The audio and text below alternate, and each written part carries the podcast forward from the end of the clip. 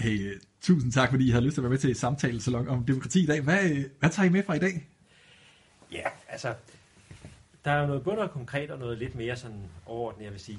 Det konkrete er, at, at nu har jeg lige snakket med Charlotte her, ikke, efter vores, øh, vores samtalesalon om, om, om at få civilsamfundet med, og hvordan, hvordan vi i praksis, det er vi også i gang i en gruppe i Alternativet med at finde ud af til, til det er jo så mere konkret til kommunalvalget, hvordan vi skal få inddraget, øh, hvordan vil borgerne gerne inddrages, og hvordan vil vi gerne være med til, og sådan.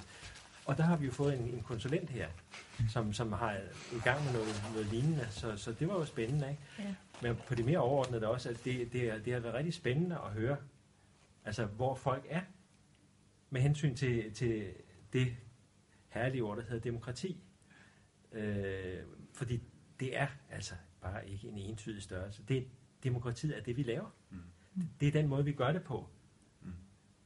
Mm. Det er, den demo, det er demokrati, vi får, ikke? I modsætning til nogen, som kalder det det samme og laver noget helt andet, ikke? Mm. Og konsulenten her. Og hvad skal demokratiet så handle om? Og hvad med den nye politiske kultur? Og hvordan får vi fat i det? Og hvordan får vi givet dem en stemme, så de ikke bare taler ud i det blå, men netop kommer med til forhandlingsbordet?